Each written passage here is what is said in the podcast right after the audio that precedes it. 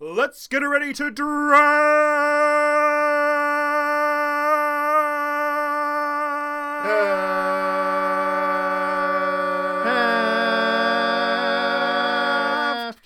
the universe. universe. Oh, damn it. Oh, he messed up. Theme song.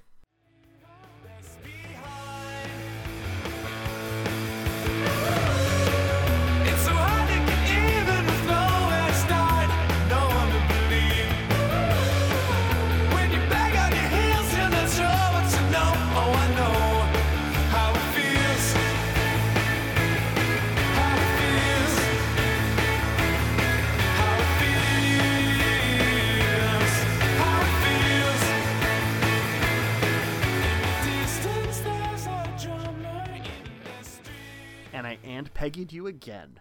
Welcome back to Draft the Universe, the Nerd Fight Battle Royal. We're here to finish up our wrestling debate. I'm Jafar. I'm Chris. And I'm Ben. All right, when we left off last week, uh, at the end of the first round, uh, Jafar was at four points, Chris was at three, and Ben was at two. Yep. And Ben was upset about it, I believe. Yeah, that was that was that was a, a crooked call by the ref Chris there.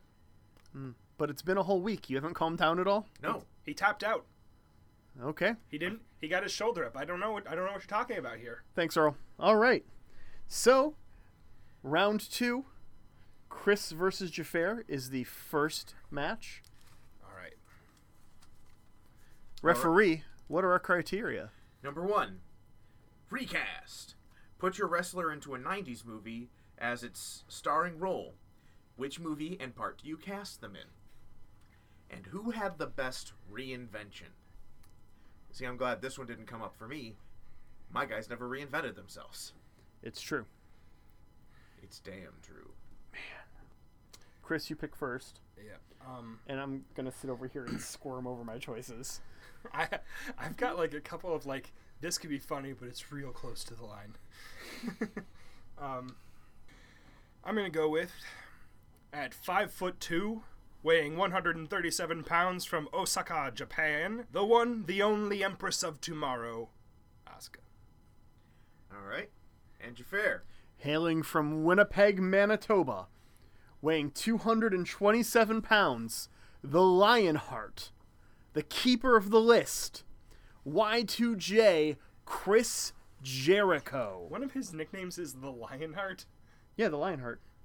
That that was like his old school gimmick. And in fact, if you look at all of his like foreign wrestling names from before he had made it, they are all just whatever Lionheart is or some variation of. Okay, so Chris, put Asuka into a '90s movie. All right, our story begins on Wednesday, March 22nd, 1995. If you're asking me why it's that specific, that's because it's on the Wikipedia page. Lionel Spaulding arrives at the five-star Majestic Hotel, where he is accidentally drenched by an overfly, yeah, by an overflowing fountain due to a prank by Kyle and Brian. Much to the stress and frustration of the hotel manager and the boy's widowed No. father, Robert Grant, he is disappointed with the boys, but they are guaranteed a vacation, only to be forced to delay the trip for a third time by the ruthless hotel owner, No. Elena No. Dubrow, No. due to the upcoming Crystal Bar Ball, where one of the guests is revealed to be a critic from Le Monde Traveler Organization, who they hope will reward the Majestic a six star. At that moment, Son of a bitch. Lord Rutledge, a jewel thief, arrives with an orangutan. Sorry. With a Japanese wrestler named Asuka. Asuka checks in. You son of a bitch.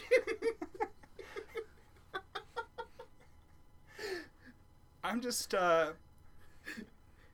Yeah, Asuka checks in. You've got it's like the classic '90s story of the the outsider and the child, right? You, uh, you've seen it twice before in Home Alone and Home Alone Two. Um, you've got, uh, you know, there's a uh, there's a language barrier, right?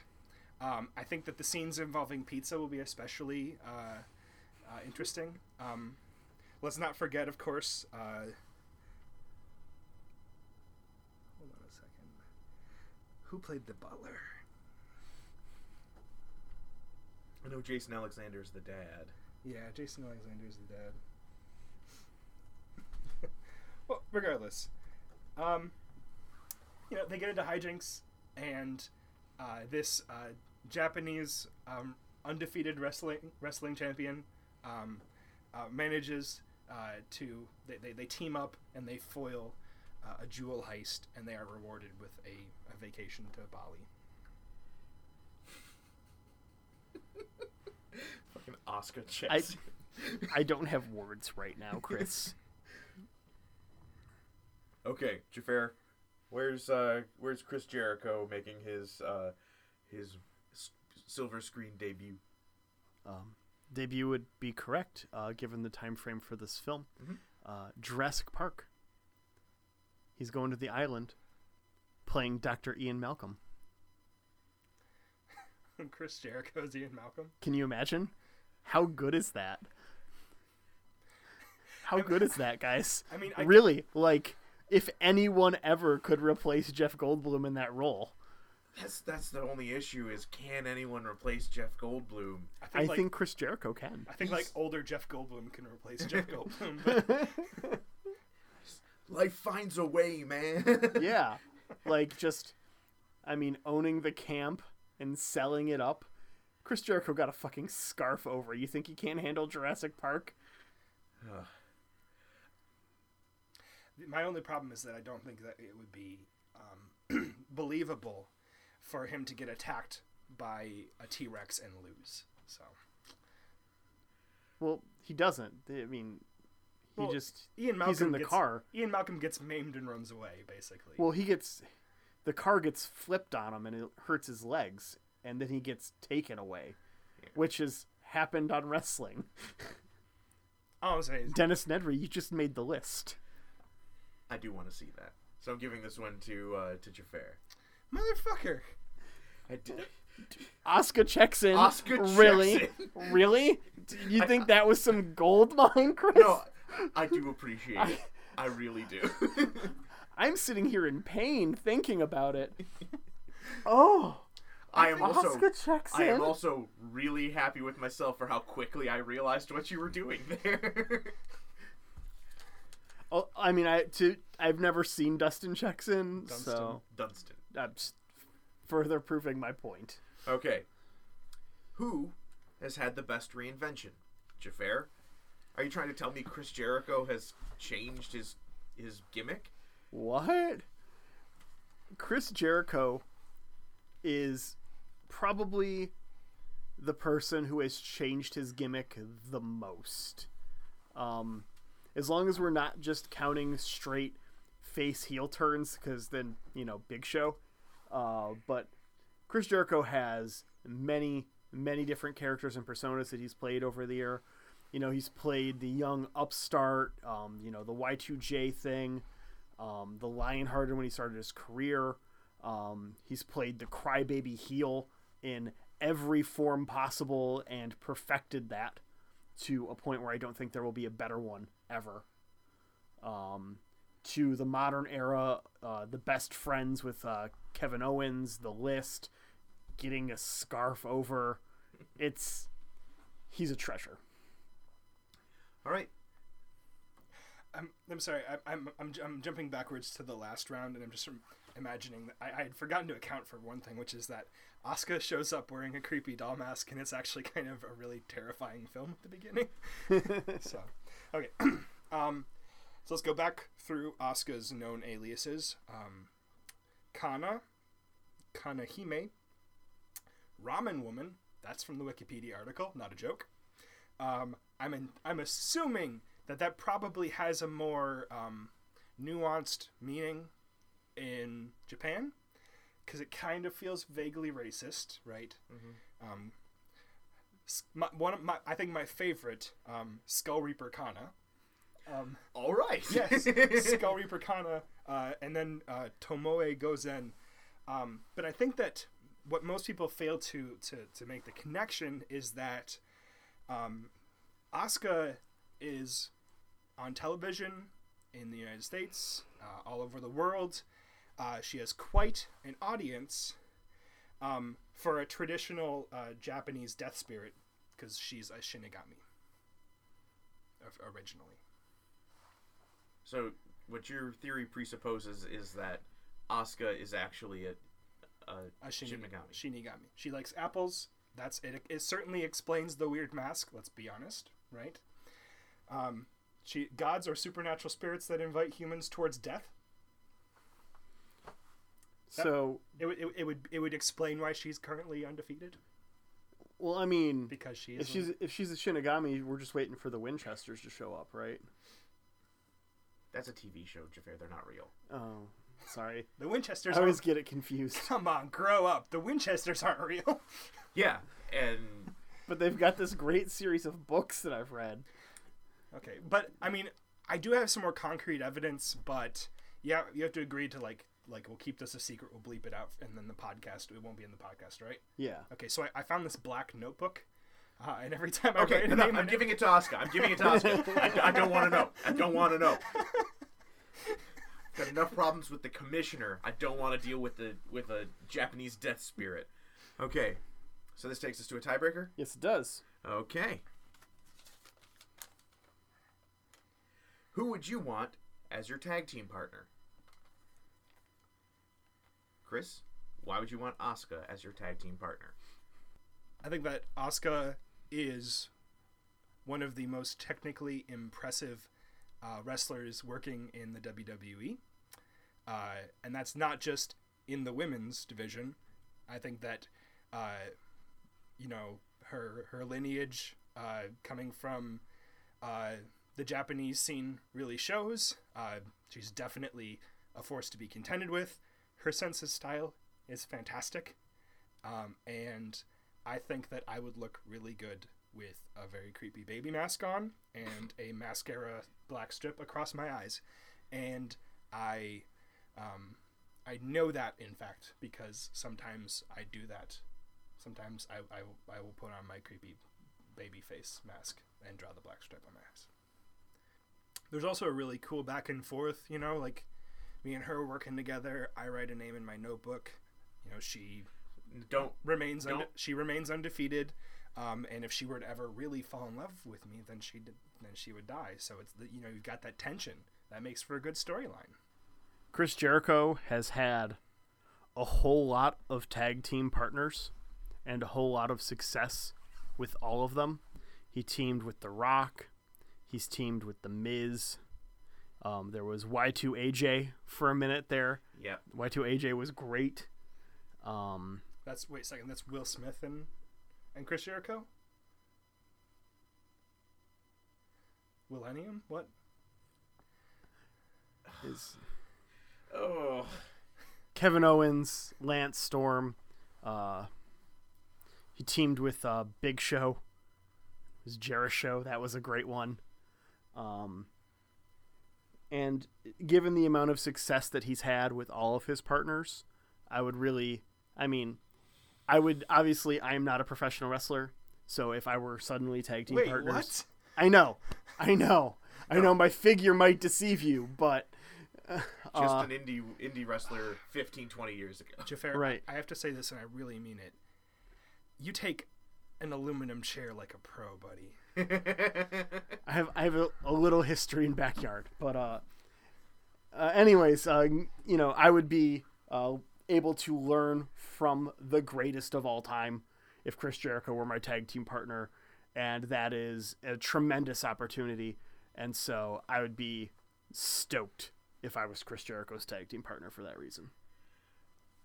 um, I I appreciate Chris Jericho's lineage.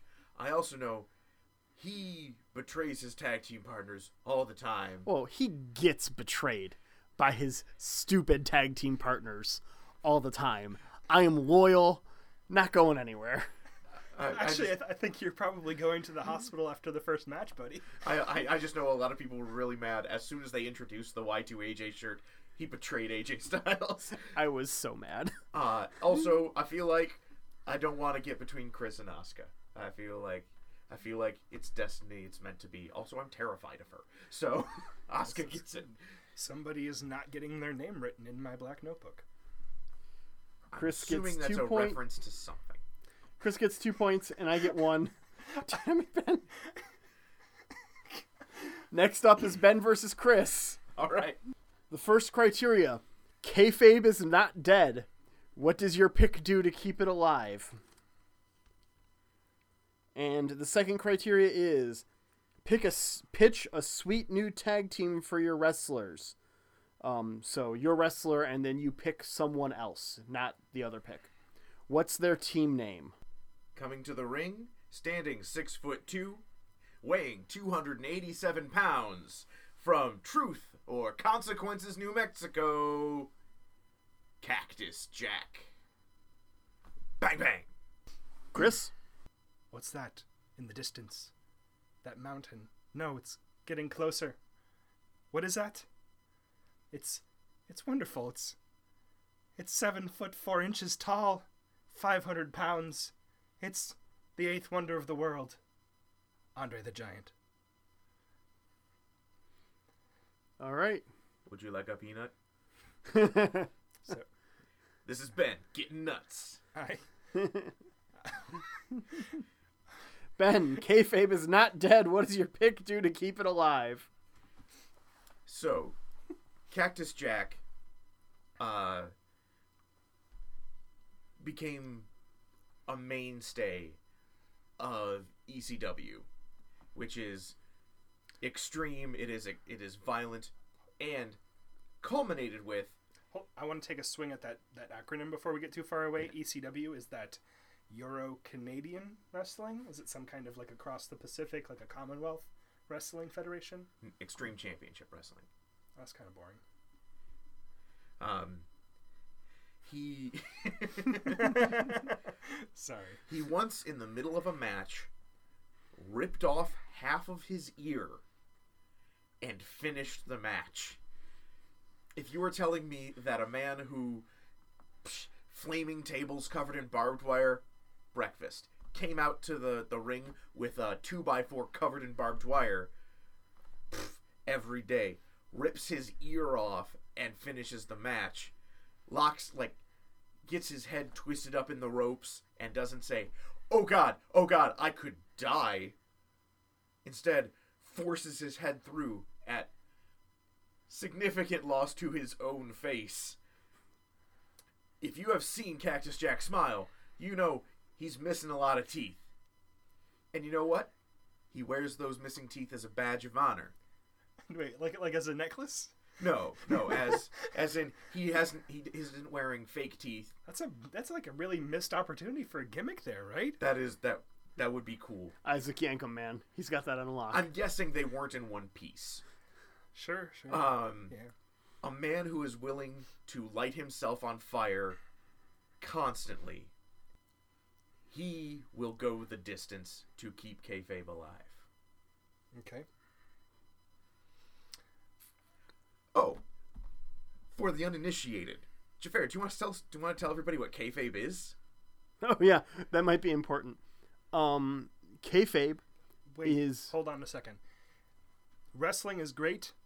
It is 100% real.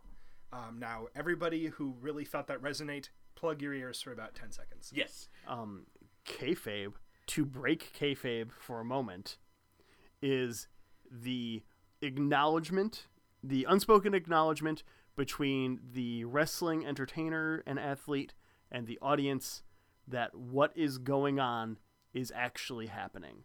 So to break kayfabe is to say wrestling is fake and to know that that is not actually the case. I would I would err with Bill Goldberg and say that wrestling is predetermined. Uh Yeah. I mean, Max Landis has gotten enough airtime on our podcast, so fuck him, but wrestling isn't wrestling. yeah. Yeah. Yeah. Um, Anyway, yeah. Chris. Um, so Mr. Mr. Andre the Giant, um, he was much much taller than pretty much anybody that you've ever met. Um, at seven foot four, he was a full foot and an inch taller than me, and that is just unheard of. Um, he weighed approximately one third of a fully grown cow. Um, he's just a very huge dude. Um, a snake to Andre the Giant is like a gummy worm.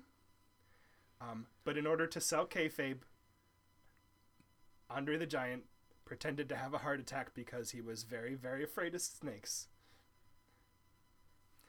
Was this in a feud with Jake the Snake?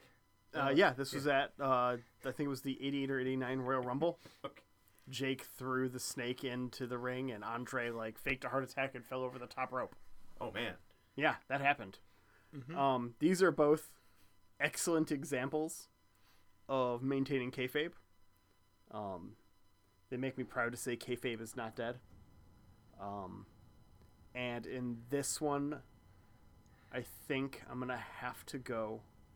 Andre did a good job selling that snake, but Mick Foley is the living embodiment of kayfabe. That's fair. So I'm, I'm gonna have to give it to Ben. Yeah, I didn't I didn't want to point it out, but um, Andre the Giant has he has no soul getting hit by like a two by four. So like Yeah. Yeah. K- kayfabe is complicated when it comes to to him. Yeah. Alternatively, sometimes you no sell getting hit by a two by four because you're Andre the Giant, and that is kayfabe. yeah. It could it could really go either way. Mhm. All right, I want to hear a sweet new tag team for what your wrestler. Um, what and I need their team name as part of it. Okay, is this the wrestler as they are now, or is this like in their prime? You can you can choose the I- I- wrestler from any point in their career. Okay. All right.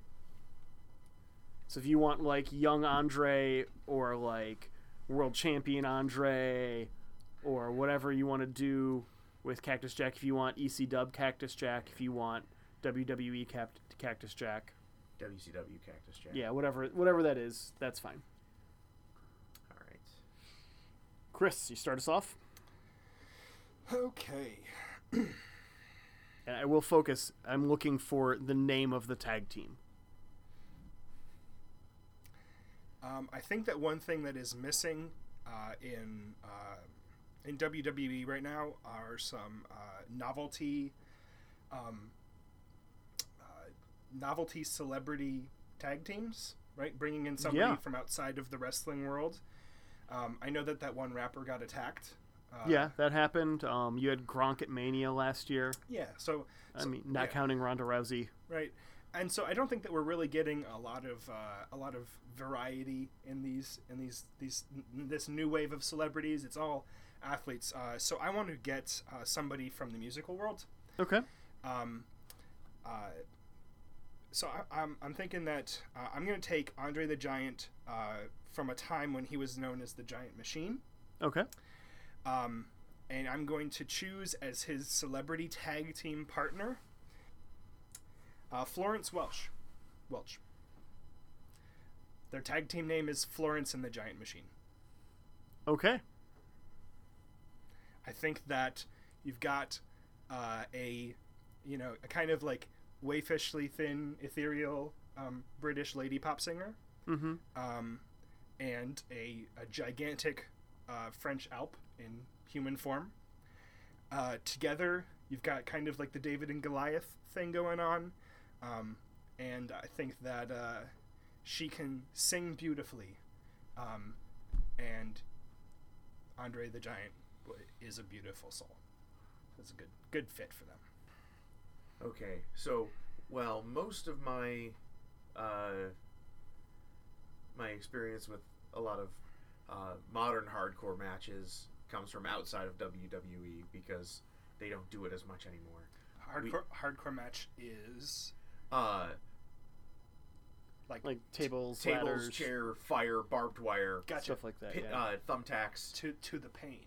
Yeah. yeah. Uh, Gotcha. That was a Princess Bride reference. yes, Mhm. and I loved it. Uh, Thank you, Ben. which Cactus Jack was the king, or maybe the prince of. I, I'm not gonna try and. I, I will not. Uh, Terry Funk was the king. yeah. if you know anything about Terry Funk, Terry Funk was doing stuff that people in their 30s shouldn't be doing in his 60s. Uh, Although I will say, Sabu once had his bicep ripped out of his arm after a nasty gash from like a ch- or one of his triceps or something ripped out of his arm after a nasty gash from barbed wire. He shoved it back in his arm, taped it up, and finished the match. Uh, yeah, hardcore wrestling is insane. Um, These people, I don't. but we did we did uh, agree to keep everything pretty much contained to the WWE oeuvre, so that Chris didn't have to like watch all of Lucha Underground. Yeah. Um, So wait, wait a second. So, is that the reason that Roman Reigns wears like body armor so that nobody tries to take a machete to him mid match and disembowel him? I mean, It makes sense. it makes sense. Okay. I mean, That's just, it's a smart move, I guess. You know, if people are getting their biceps hanging out of their arms and stuff, you know. So while there are some people I might consider from other promotions who, you know, really fit that Cactus Jack Extreme uh, uh, template, I'm going to go with the person who the most recently embodied it in WWE, and that is Dean Ambrose, Okay. The lunatic fringe. the Lunatic Fringe. and in fact, Okay. going into his match with Brock Lesnar, I feel like a Uh, fucking fifth grader just doing his recitation or something. Just like, who is Dean Ambrose? He's the lunatic fringe. yep, He was once part of uh, she- the Shield. Yes. Shield. Yeah, the Shield. shield. Yeah, they were like they were like a douche cop trio, and everything was great until Roman Reigns was like, "I'm gonna win everything," and Dean Ambrose was like, "I'm going crazy," and uh, Seth Rollins was Seth Rolling, Rolling, Rolling, Roll- Rollins. Rollins. Rolling, Rolling, Rollins, Like the Um, basketball. and Seth and Seth Rollins was just like, "I'm gonna grease my hair up a bunch." That's what I know about Shield. okay. Thank you. Do I get do I get a gold star on You my get a blue star. We're out of gold stars. yeah. Um. but you do get a star. You, you totally get a star for the day, a silver star, for not remembering that Seth Rollins was the one who turned his back on the shield. Uh, you know, I'm not even. Anyway, uh, Anyways, they ran a series of vignettes where hardcore legends were uh, giving uh, their their hardcore weapons to Dean Ambrose, yeah, and uh, I think there'd be nothing better than the Lunatic Fringe and Cactus Jack rolling into the ring uh, with two by fours covered in barbed wire uh, as as the range. They are uh, the wilderness. They are what is out there, and they're coming for you. It's never safe out there alone on the range.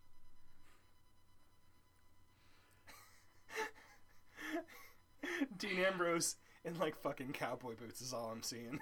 yeah. Um, but I'm buying it, You know he could rock a vest. Bob Orton style. Um, man, ah, I love Cactus Jack and Dean Ambrose together. That seems. That was supposed to be a feud. What? You didn't know that? No. No, when was that Dean- supposed to happen? Dean Ambrose was supposed to debut in the WWE in a feud with um, uh, Mick Foley, but he wasn't. They couldn't get Mick Foley med- medically cleared because his spine is basically papier mache. Thank you for remembering the pronunciation from that from the Bond draft. Ben. we are friends. oh my god, I think. ah, like they cut a promo for it that was a uh, a, a backdoor, like it was Mm-hmm. just Dean Ambrose like accosting Mick Foley outside of a of a match, and that was like put up on YouTube as some weird local indie wrestler is coming after Mick Foley, and that was supposed to be Oh, the and then, seed for and it. And then Mick Foley was never medically cleared to wrestle after that. well, it, they didn't fight; it was just a face to face. Oh my god, I have. Oh, that's too perfect. Ben Ben Ben gets this point. That's All right. that's lovely. Um, I came up with like the best pun that I could think of. I should have known better. so uh, that was. The range is a terrible name. Uh, It is a but- totally WWE name. That's true. The bar, uh, but it's uh, the tag team is too perfect to ignore. Okay. Um, that's a decisive victory for Ben, Oh. uh, which puts everyone tied at five points. All right, so I'm adding um, Andre the Giant to my stable of uh, draft picks that should have done much better. He's gonna go and hang out with fucking Cap'n Crunch, um, and and Rush twenty one twelve. Um, they're gonna make their revenge at some point in the future. probably they're going to take a crowbar to like your future draft picks. But All right. right. Chris, you're the ref for the last match of round two. okay, it's a good thing I'm so impartial. All right. I'm just going to addend without using a pun to the beginning of both of these. Ah. Okay, so we've got the polar opposite of uh, of one of our uh, recent criteria. Kayfabe is dead. What did your wrestler do to kill it? Good timing on that one. and secondly, who has the best finishing move? All right, let's uh, consult our draft genie uh, to see who's going to be selecting first. I am. Okay, cool. I always have problems uh, interpreting the Sanskrit runes uh, that tell us who should go first in picking. Yeah, I had to study them for a long time. Yep. Um, hailing from San Antonio, Texas, weighing 225 pounds, my pick, the Heartbreak Kid, Shawn Michaels. Cool. All right. Standing six foot two, weighing 287 pounds, from Truth or Consequences, New Mexico, Mankind. Two, 285 pounds. Man, I should have gotten into wrestling. Six foot three, and just a hair more than that number. Hailing from Windsor, Ontario, Canada. What, what will be my wrestler name? You can't use your actual name in WWE because they make you trademark it. So maybe you're like Chris Rawls, Rolls or something. No. You could be uh you could be Chris the Royce Rolls and you could be like a rich dude. I would just be Wah. Wah. R O I stands for king. Okay. Wah. One name. I would speak only French, uh, and I'd have to have an interpreter. I mean, you could They take tried that. and Yeah. It didn't go well. yeah, that that didn't end well for Rene Dupree. Um oh no, they had a guy who only spoke German. okay. Okay, but anyway. Um Well, they're I was doing gonna it. say you can take They're um doing one it right of now Chris with J- Rusev, right? No, no, Rusev speaks. Okay. Uh just not that there was much. a while there where he didn't. but Yeah. Um you could take one of Chris Jericho's early gimmicks and be like a hockey player. Oh, cool. Yeah. What about maybe um, like kind of like he's a he's got like the soul of an artist. He's good at music and crafts, um, and he's he's witty. Um, you know, kind of like uh, a tendency towards toxic relationships. Um,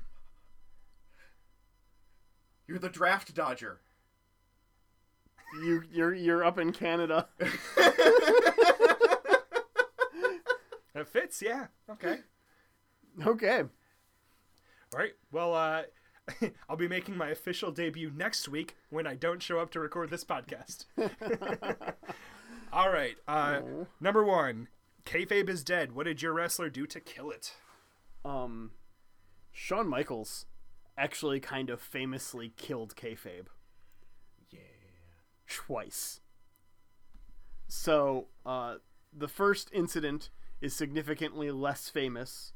Um, it was, uh, I believe, Razor Ramon's last match. Um, it might have been Diesel's last match. The two of them left WWF at the same time for WCW, and um, them along with Triple H and I believe he was still the One Two Three Kid.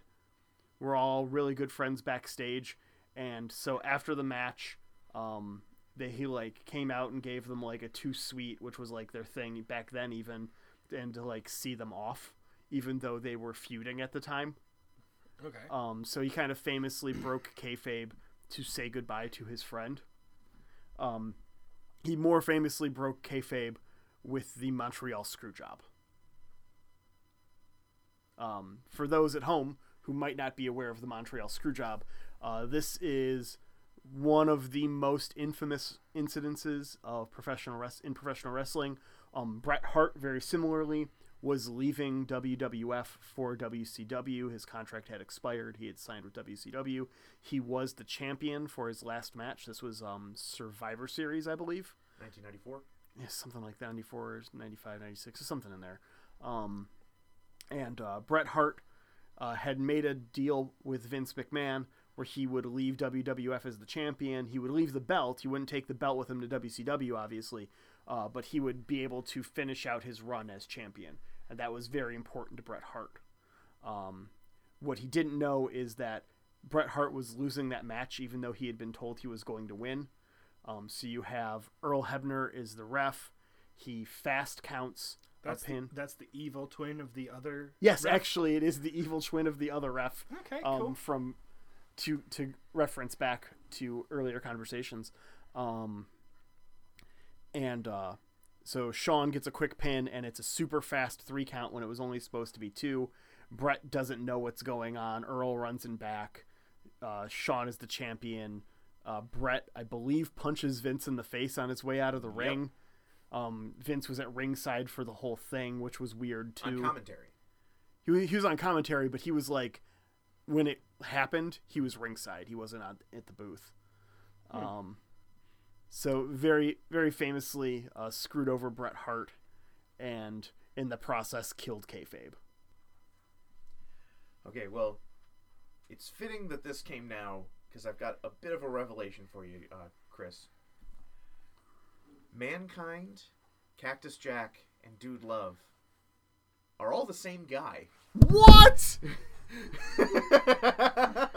They're all Mick Foley. Uh, and uh, his ability to interview himself while introducing himself was all clever camera tricks and chicanery. Uh, I knew it. yeah. I, I knew it, and I just didn't. I didn't trust my my gut. You know, I was I was right there with you, Chris. I'm shocked by this revelation. it, it, it it's terrifying and just as just as your faces you know were shocked now triple h's was when when cactus jack was first sent into the ring uh but more importantly than one man playing three characters on the same tv show was his book have a nice day uh, it was his autobiography New York Times bestseller. New York Times bestseller, told his story of being a kid who, you know, was a high school wrestler on the same high school wrestling team as Kevin James, the actor. Oh, Yeah. Uh, uh, Uh, he, well, there's a there's a missed opportunity, man. That that dude would have done much better in wrestling. Probably, yeah. I, don't- I think he's made plenty of money. Uh, he's still got that King of Queens money rolling in. Yeah, and he's doing another TV show with Leah Remini, and they're not married now. And like, come on, how is the audience supposed to make that jump? You know, Anywho, uh, it, it that's not the title of it. Just to be clear. It's- How's the audience supposed to make this jump? a new sitcom starring that guy. Today's podcast brought to you by the latest in a series of a funny dude gets a story about him having a wife that's pretty hot. Cool.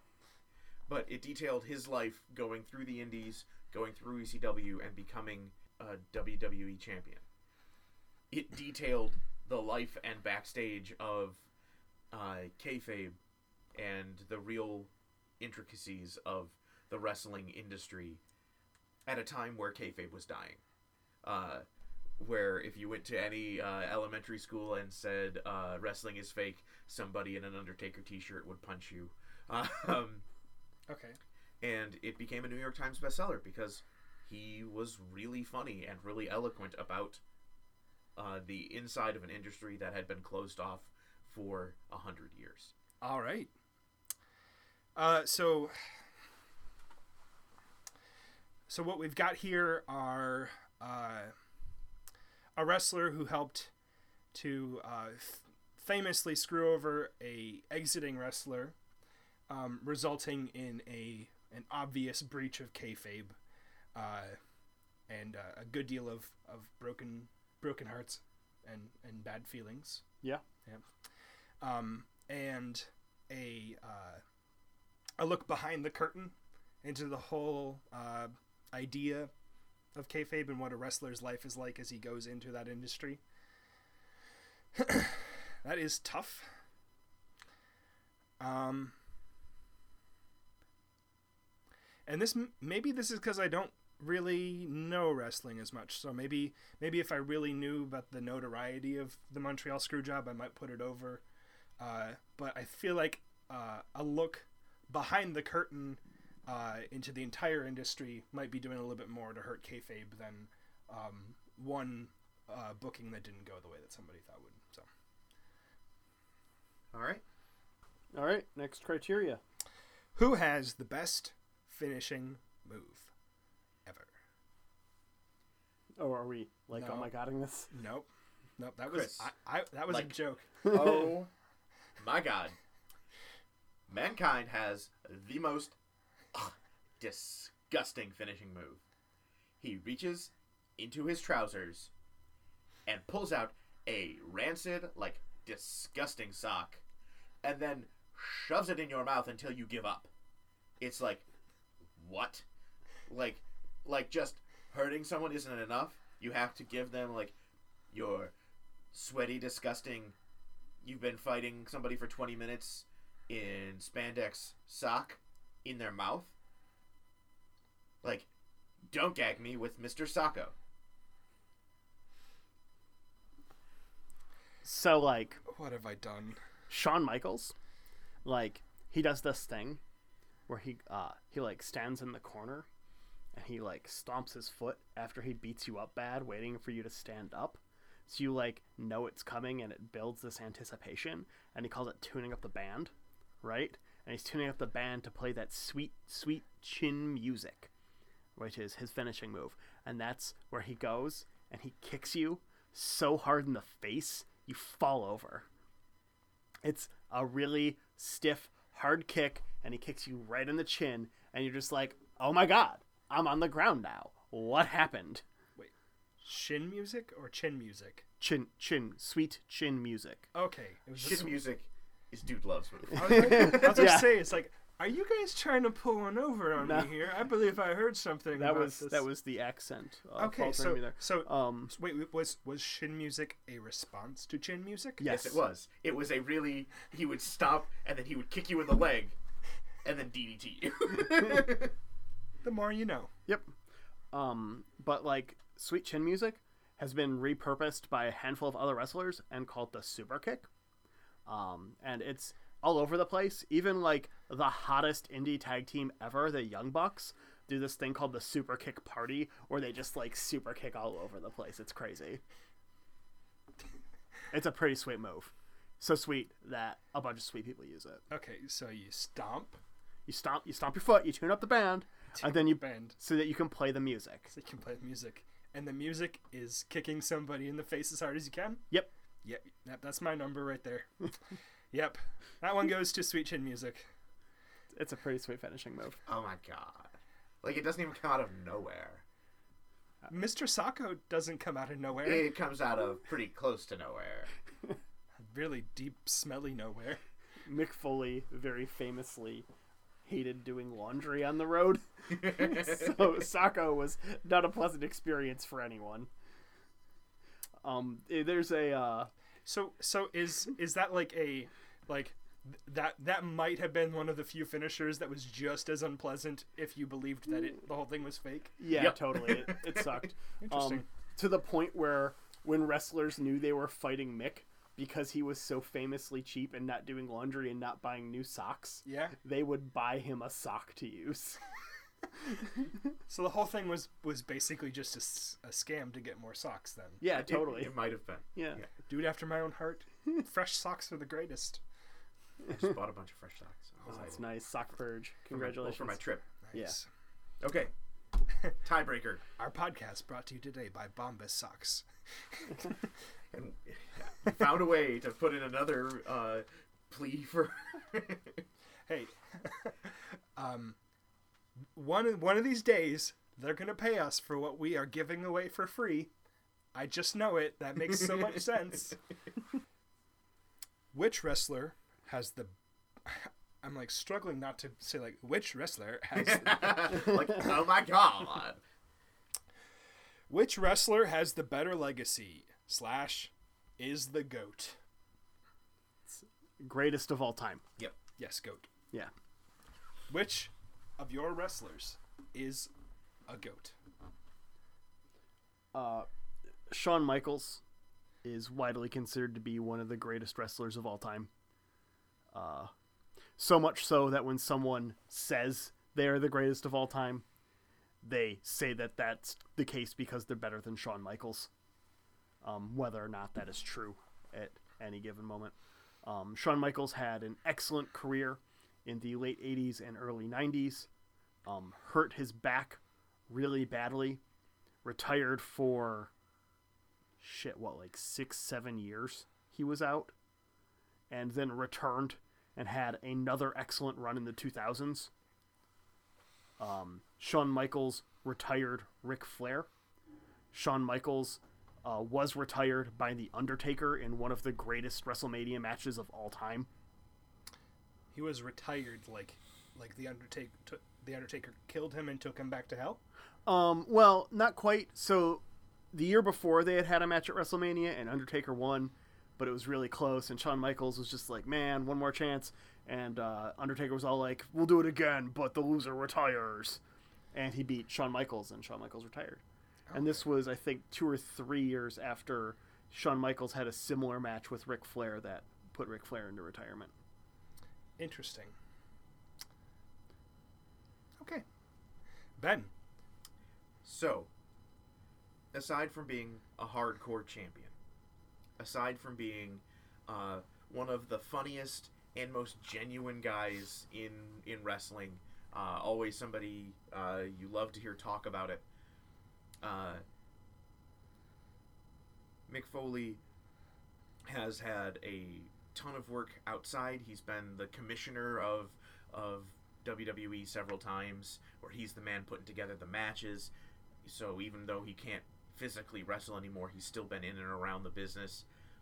He's also been running charities because he's huge into Santa Claus, uh, and so he runs uh, a lot of charities. Gives uh, he wrote a book about Santa Claus, uh, and he makes sure everybody gets a Christmas. Uh, and you know he's an all-around great guy. He he loves the business. He loves everyone. That's funny it. because Mick Foley is like an anti Santa Claus, isn't he? I mean, but but don't let this distract you from the fact that in 1998, Undertaker threw Mankind off Hell in a Cell and plummeted 16 through, feet through an announce table. He's become a meme. Uh, I think in the battle of legacy in the ring versus legacy out of the ring, um, I think the meme wins. Um, also, uh, Mankind, one of the few wrestlers that I, as a uh, tiny little Canadian child, actually knew about. So, All right. And now to the final. Well, what, what was the result of that one? Uh, that is a victory for Ben, putting Ben at seven points. I am at six points, and Chris, you are at five points. but I should have like disqualified both of you guys. that's not how the game works. I'm What? the ref. But, gentlemen, it is time to take this battle royal and make it a Royal Rumble. Wait a second. That wasn't bleeped, and that wasn't an accident. Wait, so so you you're saying that for this episode, we don't have to bleep um, the WWE Royal Rumble. as well. Normally, we don't have to d- bleep the WWE Royal Rumble because we're referring to their distinct intellectual property, and that's different from what we do, which is the Nerd Fight Battle Royal.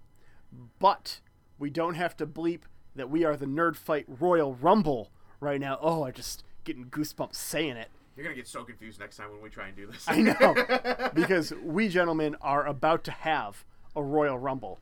Before us, we have two piles one with all of our wrestlers, and another with quick criteria. How this is going to work is Ben, since you were in first, you'll draw the first two wrestlers. You'll pick the two out, and then one criteria whoever is not judging the match or whoever's not competing in the match will be the quick judge and the winner stays in will draw another name and we'll just keep going All right. until there's one person left. First, coming in one and two, Ric Flair and Shawn Michaels. Oh no. Out of nowhere, who catches the RKO and who catches Randy Orton? Okay. Um, Shawn Michaels is going to try and counter the RKO by pushing back on, the, ball- Viper, ball python. on the ball python, Yeah. and uh, using his leg strength from all that sweet chin music and tuning up the band. Meanwhile, Ric Flair, having been in Evolution with Randy Orton, is familiar with his shenan- shenanigans and not caught surprised by the RKO. He knows it's coming. but it's out of nowhere, so he doesn't know it's coming. Oh, he knows it's coming. All right. Giving this one to Ric Flair. Third entry into the first ever Draft the Universe Royal Rumble. John Cena. Who is harder to throw over the top rope? I'm going to go with John Cena. The guy is built like a truck. He's huge, he's strong, and he doesn't lose. John Cena's been eliminated from a bunch of Royal Rumbles. Ric Flair, usually the champion or too old when they come around. Uh, he's wily as fuck.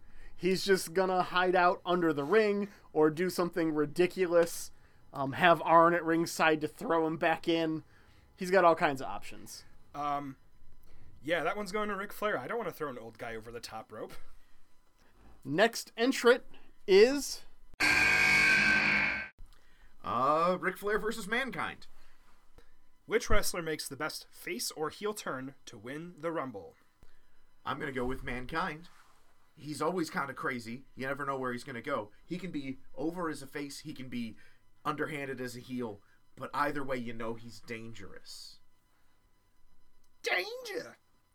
Ric Flair is the stylin', profilin', limousine riding, jet flying, kiss stealing, wheelin' dealing son of a gun.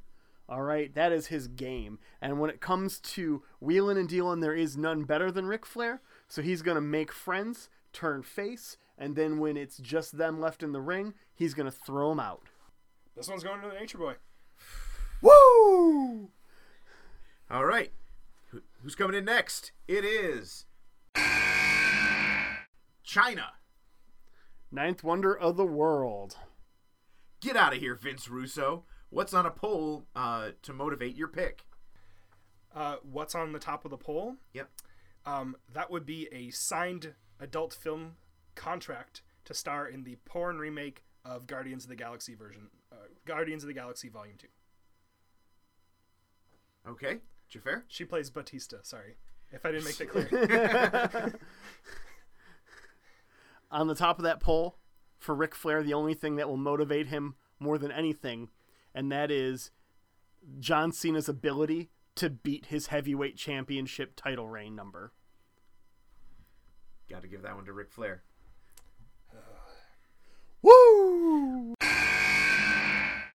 Ric Flair versus Matt Hardy. Best ring gear. Okay, so Matt Hardy, in his woken brilliance, is in this super red and black, not quite paisley, like sleeveless trench coat with like giant metal clasps. This thing looks like it belongs at a Ren fair. Ric Flair, beautiful white and gold sequined robe with the Nature Boy on the back. The robe is iconic. Woo! Oh. Jesus Christ. Okay. Uh, Ric Flair versus Kurt Angle Why'd you hit Stone Cold with a car? because he started the what chant. What? Because he started the what chant. What? Because he started the what chant. What? Because because he started the what chant. What? Because he, because he ruined perfectly good beer. Because he doesn't know how to fucking drink beer. He does not know how to drink beer. He's the world's worst beer drinker.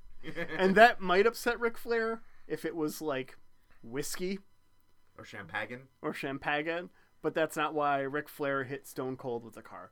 No, Ric Flair is coming after Stone Cold with a car because he did it for Hunter. I did it for Triple H. I have a very poor Rikishi impression. Yes, you do. It's it's hard to remember. Uh, what? I was going to go with. Um, do you know what I was going to go with? You're gonna go with Kurt Angle. Kurt Angle. All right. Yeah, I mean that's the best reason to hit Stone Cold with a car. I got nothing. All right, next up, Kurt Angle versus. Sting. It's a slobber knocker. Who hits harder? Kurt Angle is an Olympic champion who won the gold with a broken freaking neck, who uh, picked up and angle slammed Brock Lesnar. Sting needs a bat, a bat to hit as hard as uh, Kurt Angle does with his fists. Sting's soulful grooves and sharp, creative, savant lyricism, they hit you really hard, right in the depths of your soul. Don't stand so close to me. Kurt Angle. Okay, Manny Yarbrough versus Kurt Angle. All right. Pitch a new 80s styles gimmick. Whoever Hulk puts over wins. Um, he's Kurt Angle. He's the Olympic hero. He's dressed, decked out in an American flag, uh, wearing stars and stripes. Got his, uh, you know, giant, clearly not his actual gold, like gold medal, like dinner plate sized gold medal. He's the American hero. Say your prayers and eat your vitamins, kids. Chris, what do you got? Manny weighs 882 pounds. He's the Guinness World Record holder for the heaviest living athlete. You're not in the ring with him. He is the ring.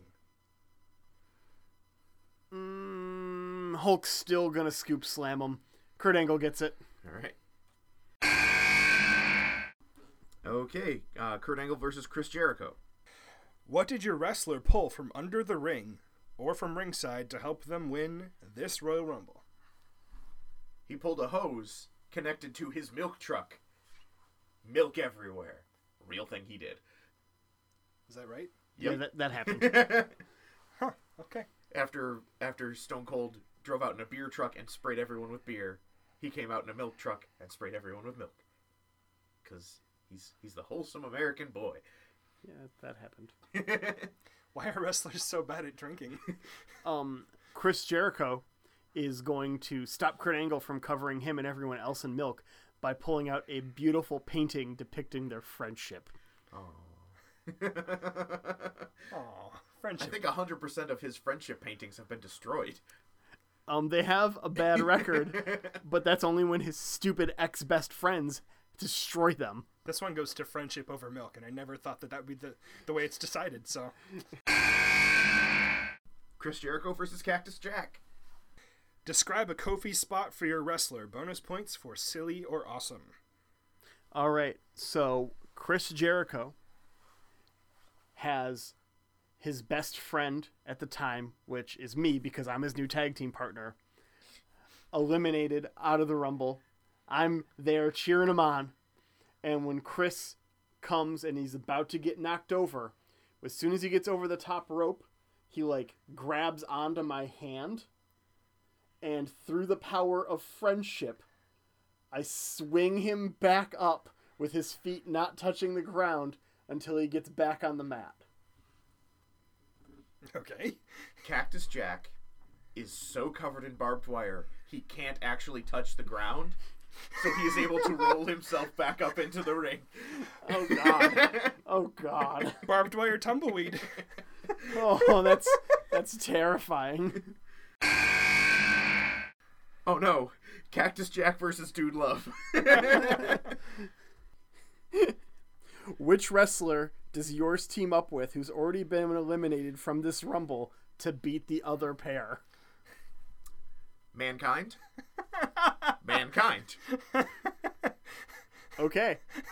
Cactus Jack gets it. All right. uh, Asuka. Cactus Jack versus Asuka. What's the name of your wrestler's podcast? Points for puns or alliteration. Ask me anything.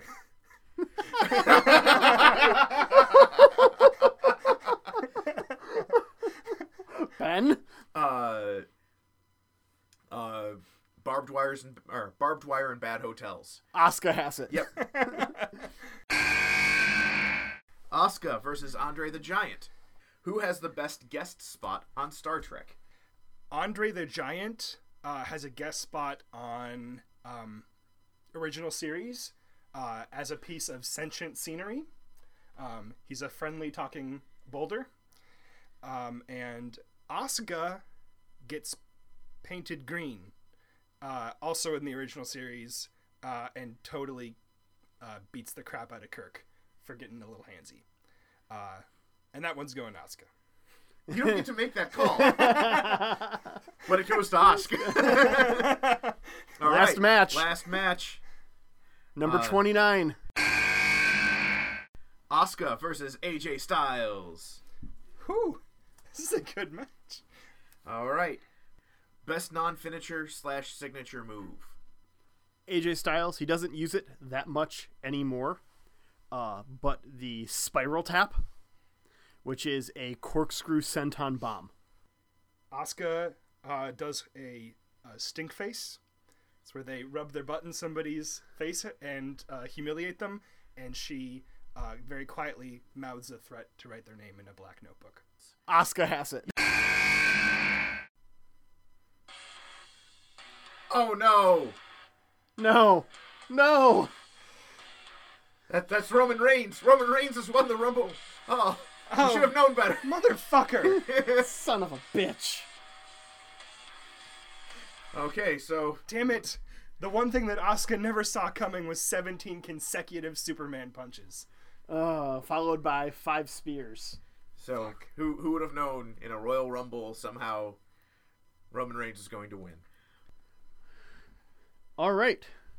Well, with Roman coming in and taking first, Who could have seen that coming? He didn't break Asuka's streak. She straight up teleported out of the ring. okay, Yeah. yeah, that's that's fair. Um, which puts her in second, uh, and hence you, Chris. Uh, that puts me in third and Ben in fourth. I didn't even know that was possible. I need to write a, a strongly worded letter to the commissioner. All right. Well, excluding Roman Reigns, of course, uh, who who could have seen that coming, right? Yeah, I did not Um, expect that. But I mean, maybe maybe just a tiny bit less unforeseen was uh, a total wrestling noob. Um, well, I guess I'm not a, a noob, but like, um, yeah, you know, like I'm just a, a young a young scrappy Canuck with a lot of with a lot of heart And a hockey gimmick. and a, and a beard. Yeah. So, Chris, uh, as you took second oh, under Roman Reigns, you get the most points. Since I took third, um, I will pick the next topic, And I'll get first pick. and you get first pick. Back to last place, right where I belong. All right, so what are you gonna pick for next week? What's what's our what's our? Oh no, I, I didn't mean it. A mildly worded letter. A mildly worded letter.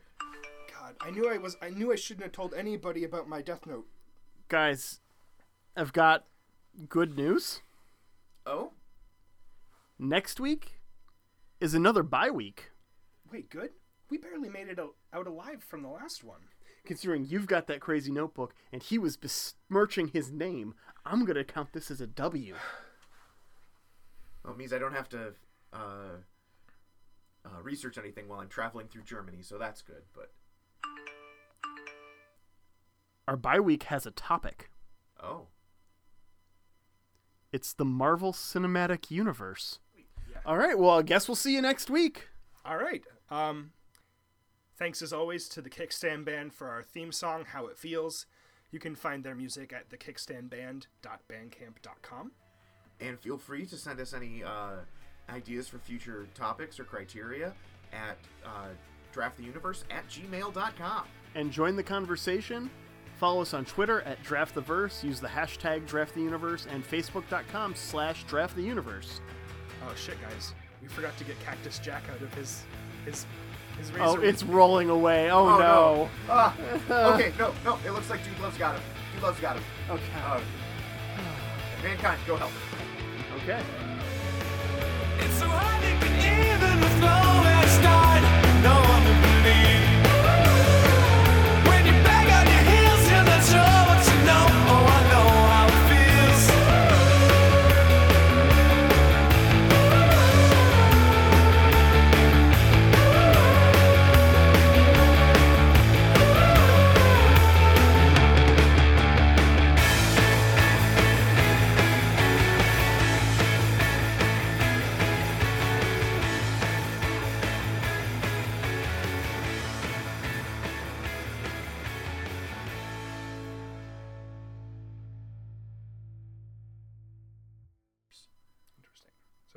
like the Easter Bunny, like how how kids, they're like, oh, the Easter Bunny's not real, and then I punch him in the face, and then I get thrown out of my school, and I have to come to to the United States. Ah, okay. Yeah. Yeah, the Easter That's how totally everybody real. ends up in the United States Yeah, by punching a kid. Mm-hmm. Yeah, totally. Yes, and Yeah, I mean that was the end of my story. okay. Yeah. Okay, I'm done.